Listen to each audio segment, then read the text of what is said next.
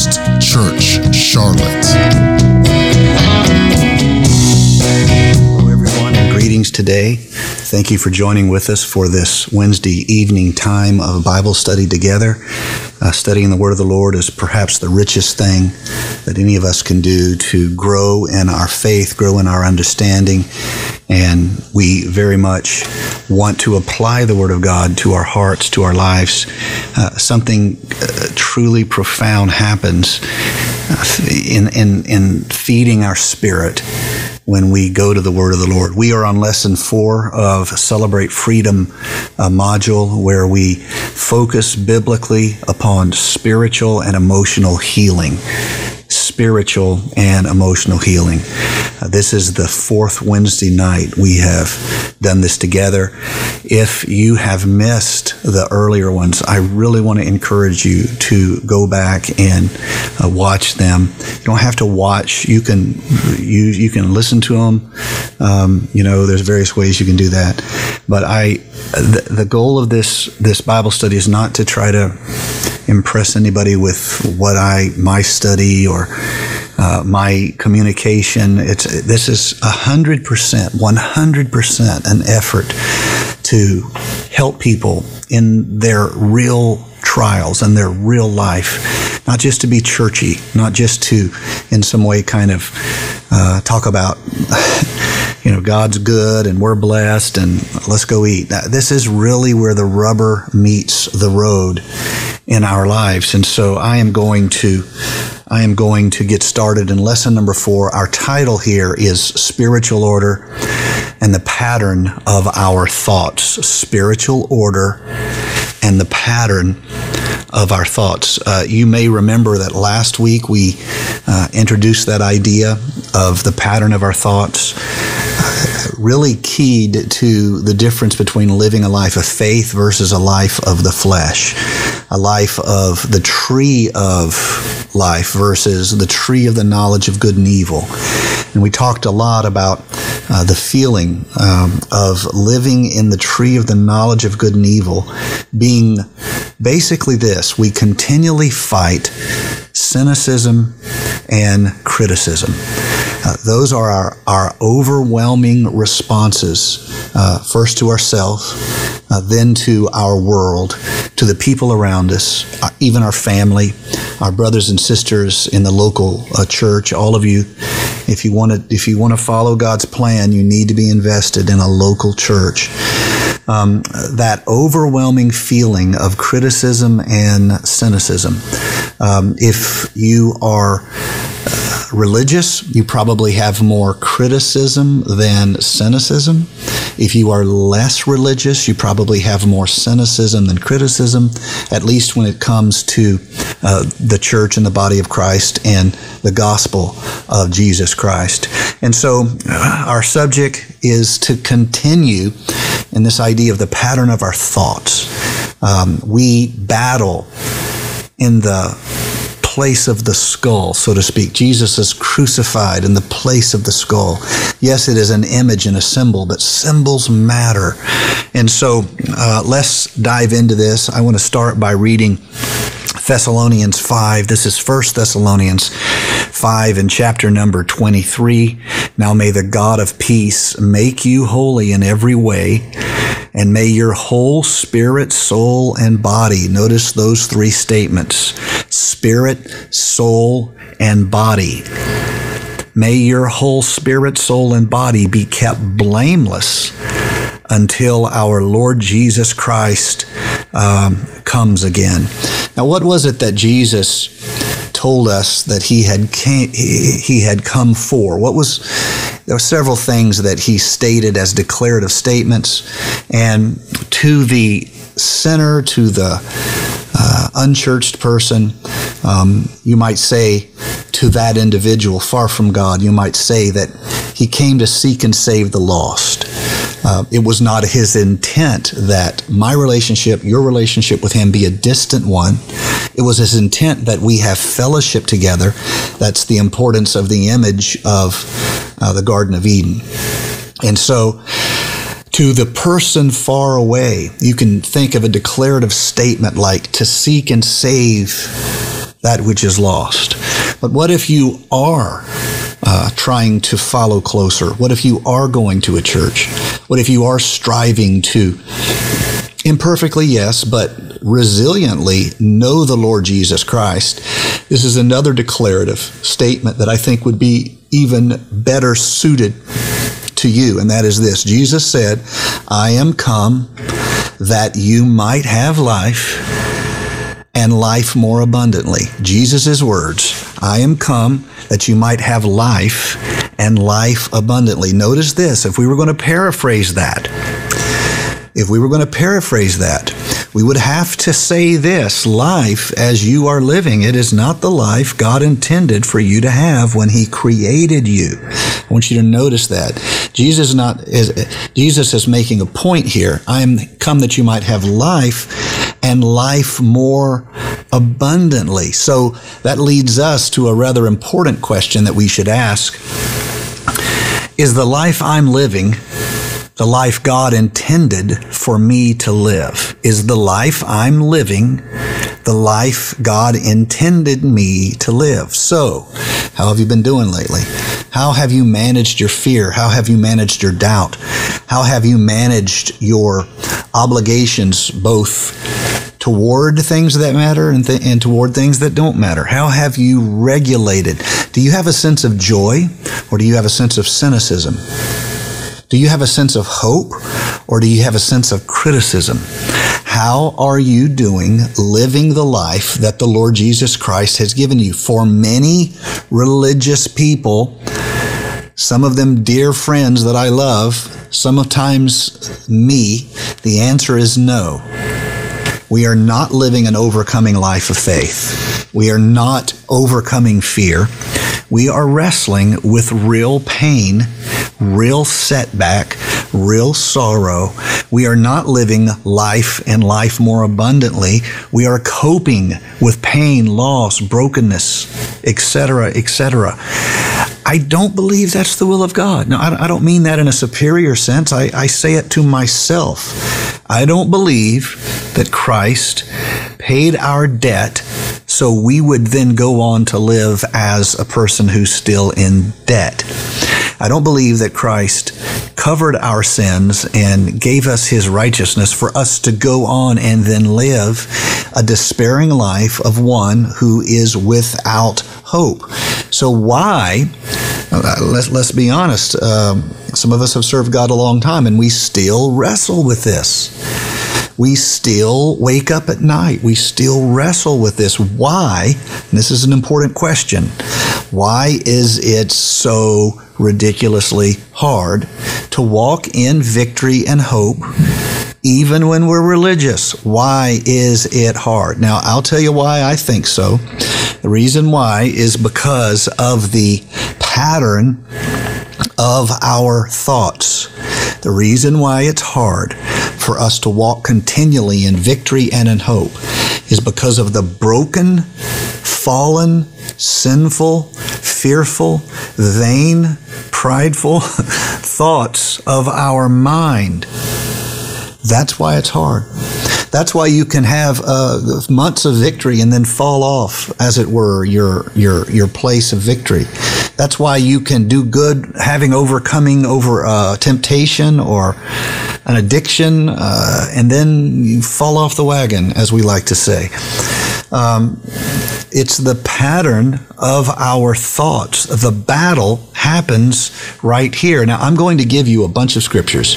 Now, I'm going to move quickly, but the goal of this is to not argue with you. I'm going to give you enough Bible to choke a camel, okay? For though we live in the world, we do not wage war as the world does. The weapons we fight with are not the weapons of the world. On the contrary, they have divine power to demolish strongholds. Okay, strongholds. How do you define strongholds? We demolish arguments and every pretension that sets itself up against the knowledge of God. And we take captive every thought to make it obedient to Christ.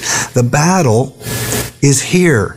And when we fail and fall and fumble, it's the pattern of this world still working uh, in our mind. Those, this is Romans 8, those who live according to the flesh have their minds, they're living according to the flesh. They have their minds set on what the flesh desires.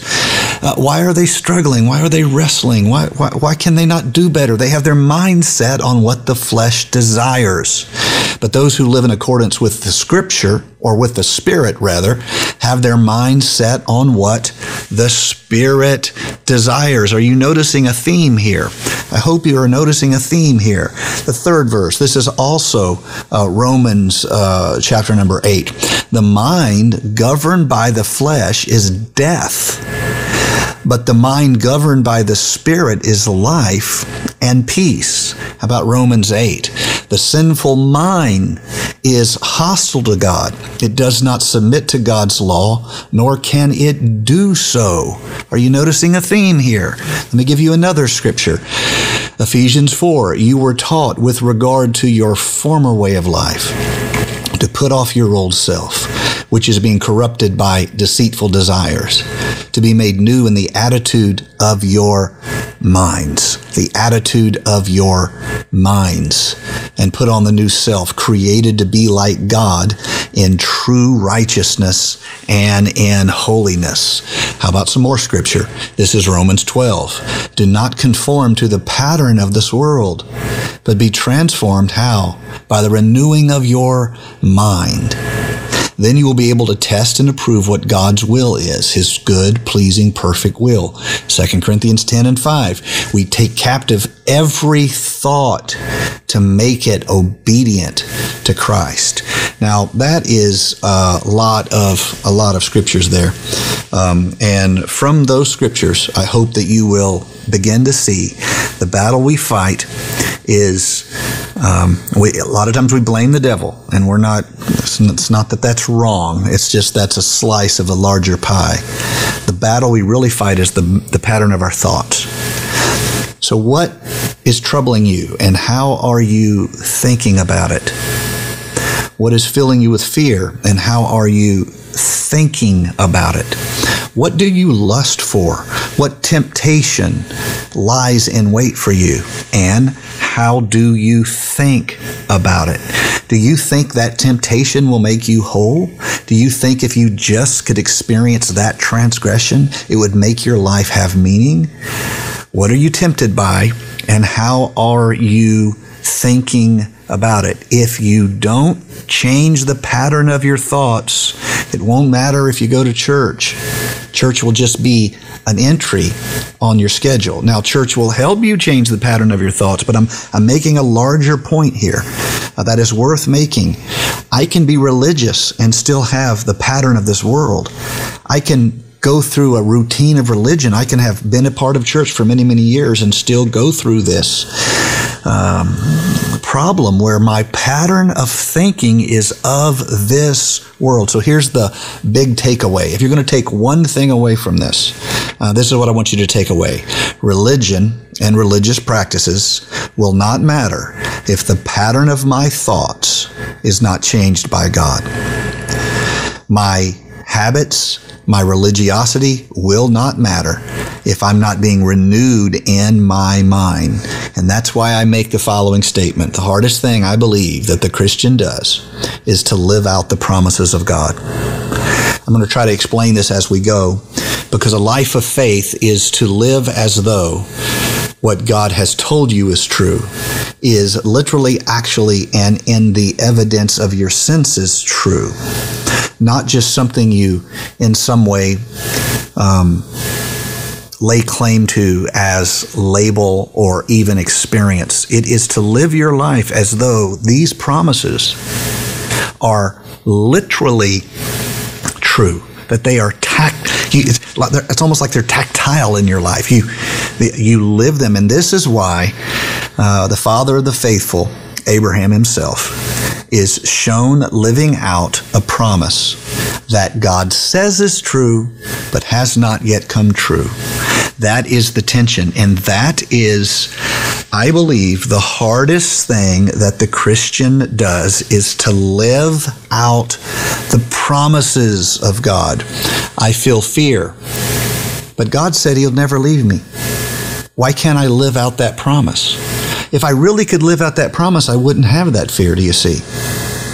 The challenge, I feel sick, but God says He's my healer. Can I live as though I am healed? And in the face of evidence from the doctor, live as though I'm healed? Now you, you starting to see the real difficulty that's involved here? Um, why is it so hard to live out the promises of God? And why is that the standard shown to us in the life of Abraham as righteousness, as what enables us to be given God's righteousness, to live as though it were true when there's no evidence, and that saying, or God saying, that's why I'm giving you my righteousness. Well, let's talk about some of the reasons why it's hard, and some of the reasons why it's more than just hard, it's crazy hard. Number one, um, it's hard because we're emotional beings. Um, what we feel will always be more powerful in experience than what we know. That's why roller coasters are so popular. We know we're safe. A thousand engineers have worked it and worked it and worked it. We're safer in the roller coaster than we are driving our cars. We know it's safe, but our fear is a much stronger emotion than our knowledge. Do you see?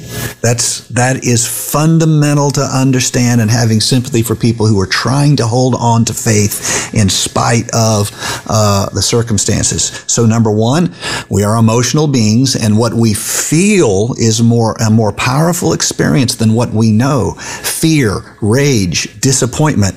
These are all profoundly powerful experiences.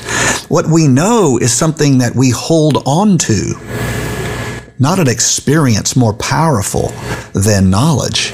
Uh, secondly, we face hardship and difficulty. This makes it hard to hold to the promises of God. We go through hardship and difficulty, and our flesh wants to take it personally. If God loved you, hell says. If you were blessed, doubt says. But this is not, it's not just you. I want you to see this. It's not just you. This is the same battle that Abraham had to fight the same battle that Abraham had to fight.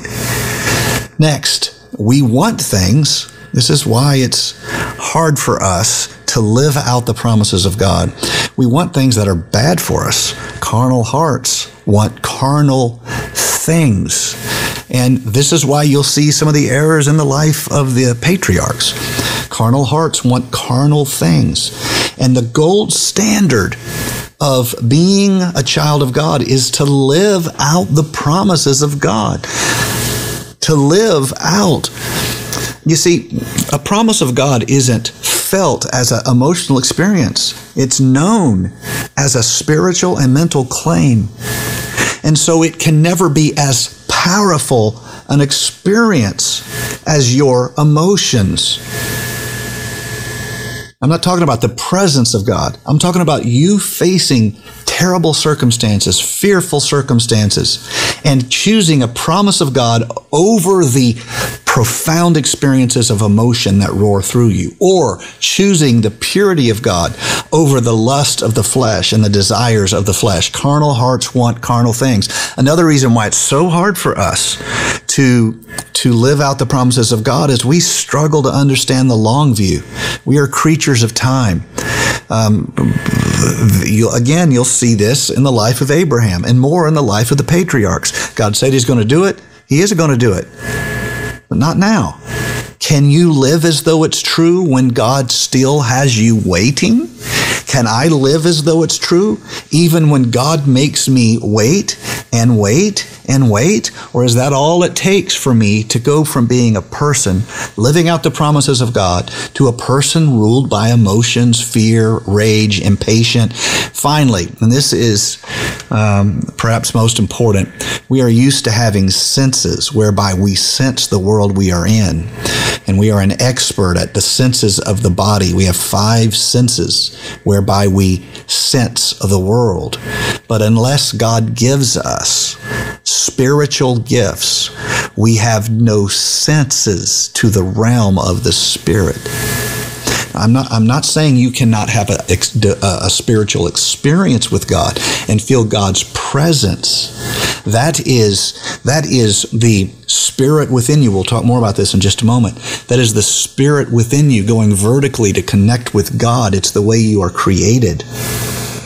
But spiritual senses are not given to us in the same sense that eyesight, hearing, tasting, feeling. Do you see?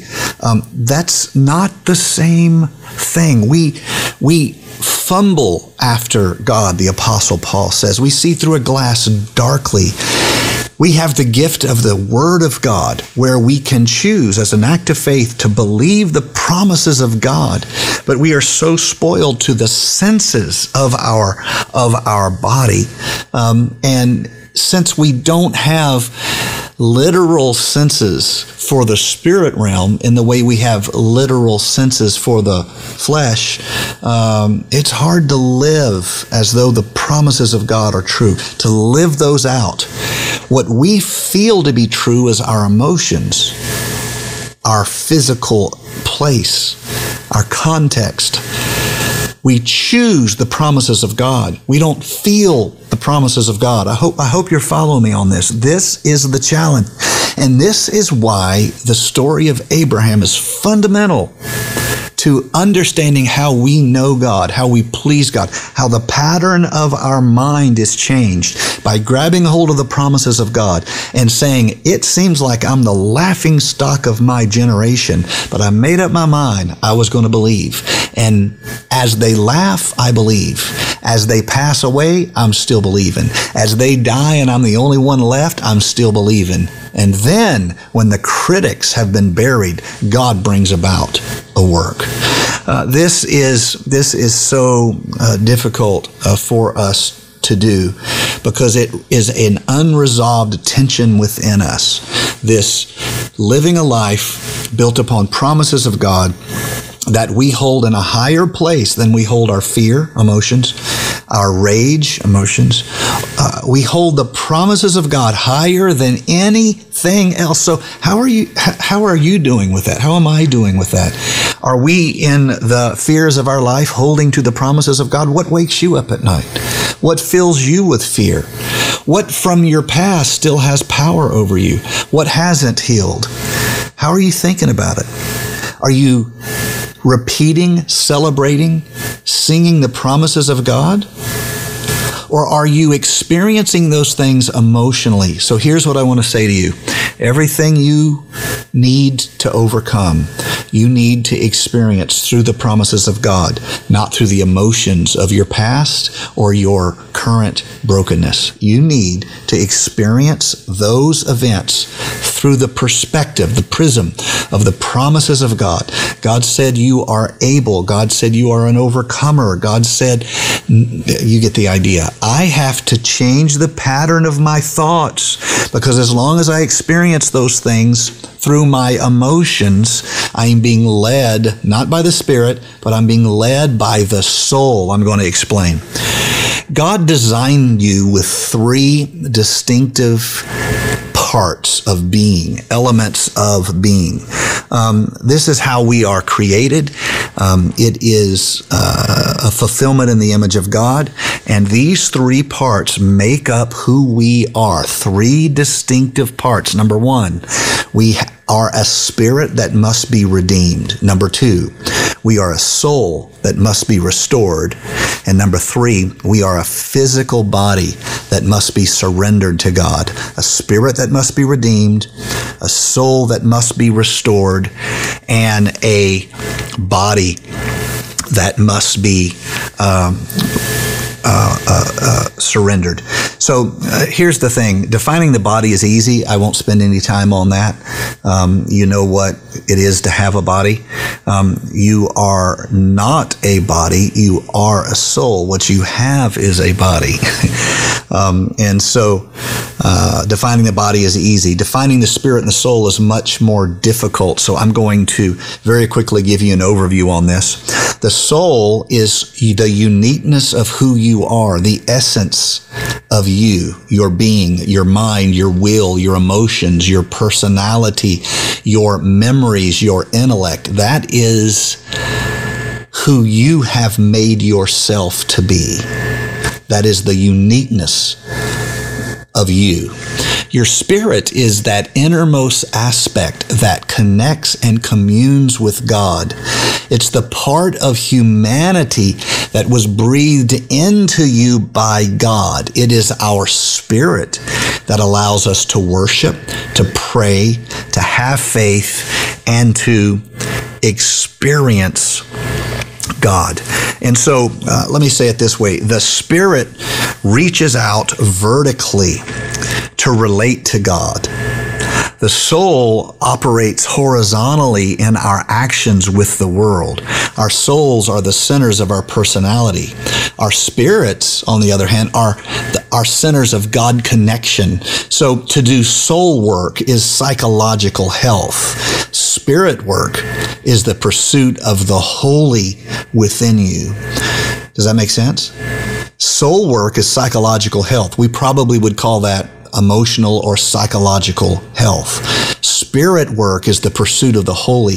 That is to be spiritually whole, or what we might would call um, to be no longer riven, broken, shattered, fragmented, but to be actually whole.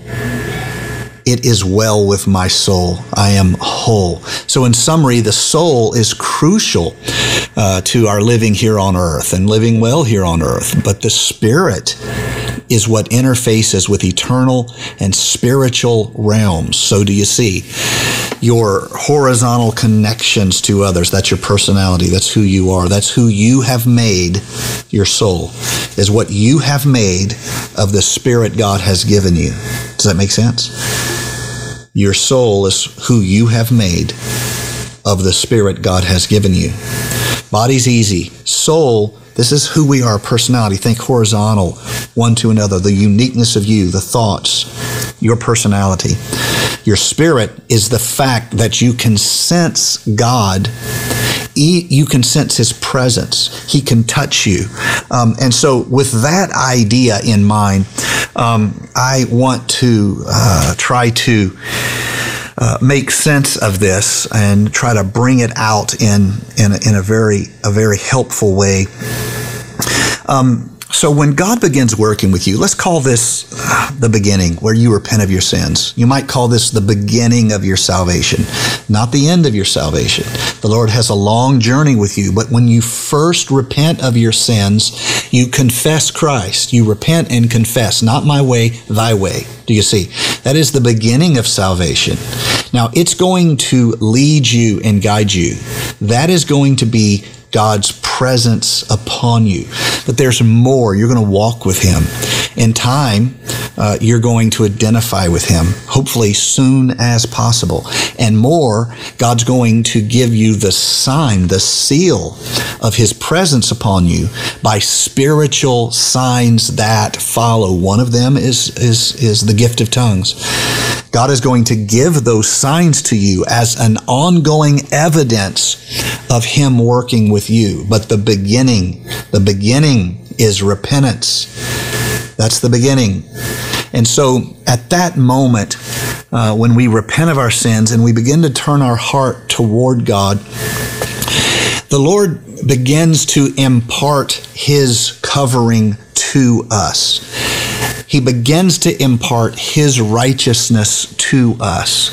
In other words, the work of Calvary begins. It doesn't end, it begins. And this is the journey image of following the Lord Jesus Christ. But justification from above is imparted to you. Are you complete? No. Are you sinless? No. Do you have a lot of learning to do? Yes. Is it okay? Absolutely the Lord takes your hand and He begins to guide you. And from that moment, you begin to live as though you are justified, or uh, let me say it this way as though you had never sinned. Should you still have a spirit of repentance? Yes. Should you still correct your heart? Yes. Should you still confess? Yes. But justification has begun its work uh, work in you, and the Lord begins to transform you. I want you to see this. The Lord begins to transform you into His image. It doesn't happen immediately. The justification is applied because a process of healing, wholeness, salvation, calling, ministry, purpose, all that begins, do you see, uh, when you uh, submit yourself to God, repent of your sins, and you turn your heart to God. Is there more to come? Yes, absolutely. This image is all through the scripture. Once you see it, it's everywhere. You'd have to be hardhead not to see it. It's everywhere. God desires for you to be transformed into His uh, image with ever increasing glory. We must hear and be led. This is uh, Second Corinthians. I think I have three there. That's not right. Second Corinthians uh, chapter three, verse sixteen through eighteen. Nevertheless, when one turns to the Lord, the veil is taken away. What's happened? They've turned to the Lord. The veil is taken away. Now the Lord is a spirit, and where the spirit of the Lord is, there is liberty. But we all, with unveiled face, how, are, how do we have an unveiled face? The veil has been taken away. Beholding as in a mirror the glory of God, our being, notice, present tense, not past tense, are being transformed into the same image from glory to glory, just as by the Spirit just as by the Spirit of the Lord. The Apostle Paul says you are being transformed. How long does this process take? As long as you are willing to submit yourself to God, He is working on you. He is investing in you. He is forgiving you. As long as you will live as though His promise is true. What is that promise? That you are now justified through Him. You still feel condemnation. You still feel doubt. You still struggle with fear. But his promise is now applied to you. And that promise, now that you are standing, you are standing in, in Christ's accomplishment, we become our soul, our want, what we want, what we think, the uh, patterns of our life, the strongest wooing, drawing. Uh, let's read Colossians 2, verse 13. When you were dead in your sins and in the uncircumcision of your flesh, God made you alive with Christ. He forgave us all our sins, having canceled the charge of our legal indebtedness, which stood against us and condemned us. He has taken it away, nailing it to the cross. Praise God. If we receive the Holy Spirit with us, that's the essence of God's presence in us. And we can begin a relationship with God as though we were innocent in the Garden of Eden, as though we were innocent. Sometimes our emotions feel the other, but like Abraham, how does knowing that we have been redeemed and in right standing with God change the way I see myself? You see, I work. I now have been justified just like Adam and Eve never sinned through Christ's work. That changes my view of myself. And that enables me to live differently, motivated by what God has done for me, motivated by His love. I've been made justified through the cross. Um, this is to be spirit led. Forgiveness makes us alive in Jesus Christ. Knowing that we are alive in Jesus Christ, we now have the opportunity to live in that reality. We live in that promise. A promise is not experienced like emotions. A promise is chosen. A promise is not experienced like fear. A promise is chosen. How well are we doing choosing this promise? We turn away from fear, negative emotion, condemnation, even though those things are experienced and a promise is chosen. If we cannot do that, we are unable to be led by the Spirit because being led by the Spirit to, is to live out a promise as though it were literally true. Thus the patriarchs and the lessons of the patriarchs. One of the best examples of this, I think, has been used as long as preachers have been preaching in the 19th and 20th century for sure, is the example of tuning a dial to pick up a radio station. You can tune it differently, you'll hear different things. Uh, you can hear distortion, confusion, fear, uh, things of the flesh, lust of the flesh, or you can tune it to hear what the Spirit is is saying to you.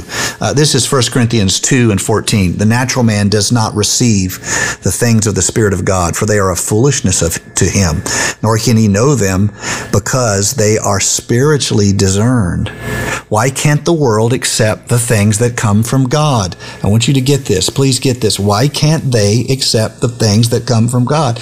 Because those things are spiritually discerned spiritually discerned. If they're not spiritually discerned, we are blind to them. So let me let me talk about uh, again the soul very quickly. Um, the soul is made up of the mind, the will, and our emotions. Our mind, which thinks and reasons, you can use that mind to turn toward God or to draw away from God. The will. You can use your will to draw toward God or away from God and your emotions. You can use your emotions to draw close to God or uh, away from God. However, emotions, I deeply believe, are the loudest voice in our uh, world of voices. Our emotions are the loudest voice. If we do not learn how to turn that volume down, we'll have a very difficult time living a spirit led life because we came into this world, we've lived it, we're in the habit of doing certain things. We have our emotions set on volume number 10, and we have the spirit set on about 2. And that means we cannot follow the Spirit with the same ease with which we follow our emotions. So ask yourself this question Are my thoughts, remember, the pattern of my mind is what works against me? Are my thoughts driven by emotions? So, uh, the body we talked about. Uh, the soul, that is the uniqueness of your personality, the uniqueness of you. I want to ask you this question. In terms of the body, um, we learn in um, Genesis 2 and 7 that God formed our bodies from the earth, and our body acts as a temporary house or shell that contains the spirit and the soul. Here's the problem our bodies have appetites, both good and bad. The Bible says to take care of any sin that leads to our flesh. The, the Bible says to be careful, I should say, of any sin that leads to our flesh getting anything it wants.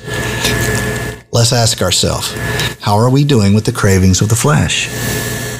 We cannot, going to church is. Going to church helps us be spiritual. It is not a substitute for being spiritual. Having a Christian label helps us be spiritual. It's not a replacement for being spiritual. And so I appeal to all of you. I appeal to myself. I, I beseech you, therefore, by the mercies of God, um, to understand this that there is in my life, there is that which pulls my flesh. How am I doing on resisting it? How am I doing on my cravings? Um, how am I doing um, in my my soul? What am I uh, feeding into my thoughts? What am I uh, pushing into my my my personality, the books I read, the movies I watch. Um, all of that is a type of strength or food that is into the the, the, the three part nature of my creation. Um, and it leads us to ask this very, very important questions. Um, how, uh, what, what am I strengthening in myself? Now, if my body is easily understood, has cravings and desires, both food, sexuality, and my soul has desires, vanity, exaltation, fame. And then there is the spirit that is the essence of God within me. So here's what I know, and I'm, I'm, I'm ending up right now. We're going to pray. My flesh is very, very needy and demanding. It wants this, it wants that, it wants that, it wants this. Um, my soul is very demanding. I want to be the best. I want to have the best. I want to be celebrated. It's vanity. Vanity, vanity, all is vanity. Um, the lowest maintenance part of my nature is my spirit. Your spirit will never yell at you. Your spirit is quiet. It's like a it's it's like a gentleman. Um, you have to take care of the spirit.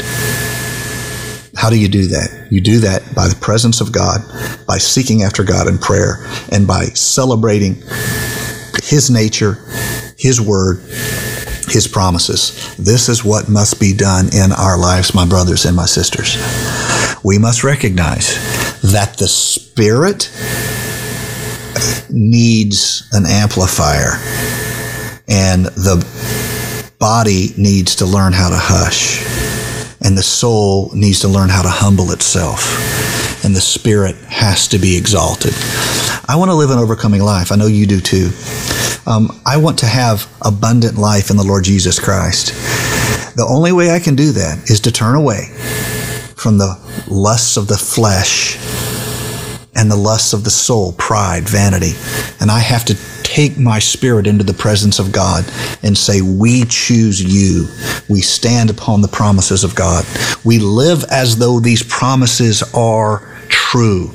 To live that way, my brothers and sisters, is to eat from the tree of life. To live that way is to eat from the very, or to celebrate the very presence of God in your life. To serve the flesh, to serve the soul, vanity, cravings, um, is very much to be trapped here on earth as a temporal creature. And that which you crave is death to the spirit, and that which you desire is death to the spirit. So, how am I feeding my flesh? How am I feeding my vanity? If I will not find a way to fast, both literally food and also by turning away from the cravings of the flesh. I'm always going to be a prisoner of that. That's why fasting in the Bible is just as important as prayer. I know we don't talk about it much. I know no one's excited to hear about it. It's just as important as prayer because it's fighting the same battle.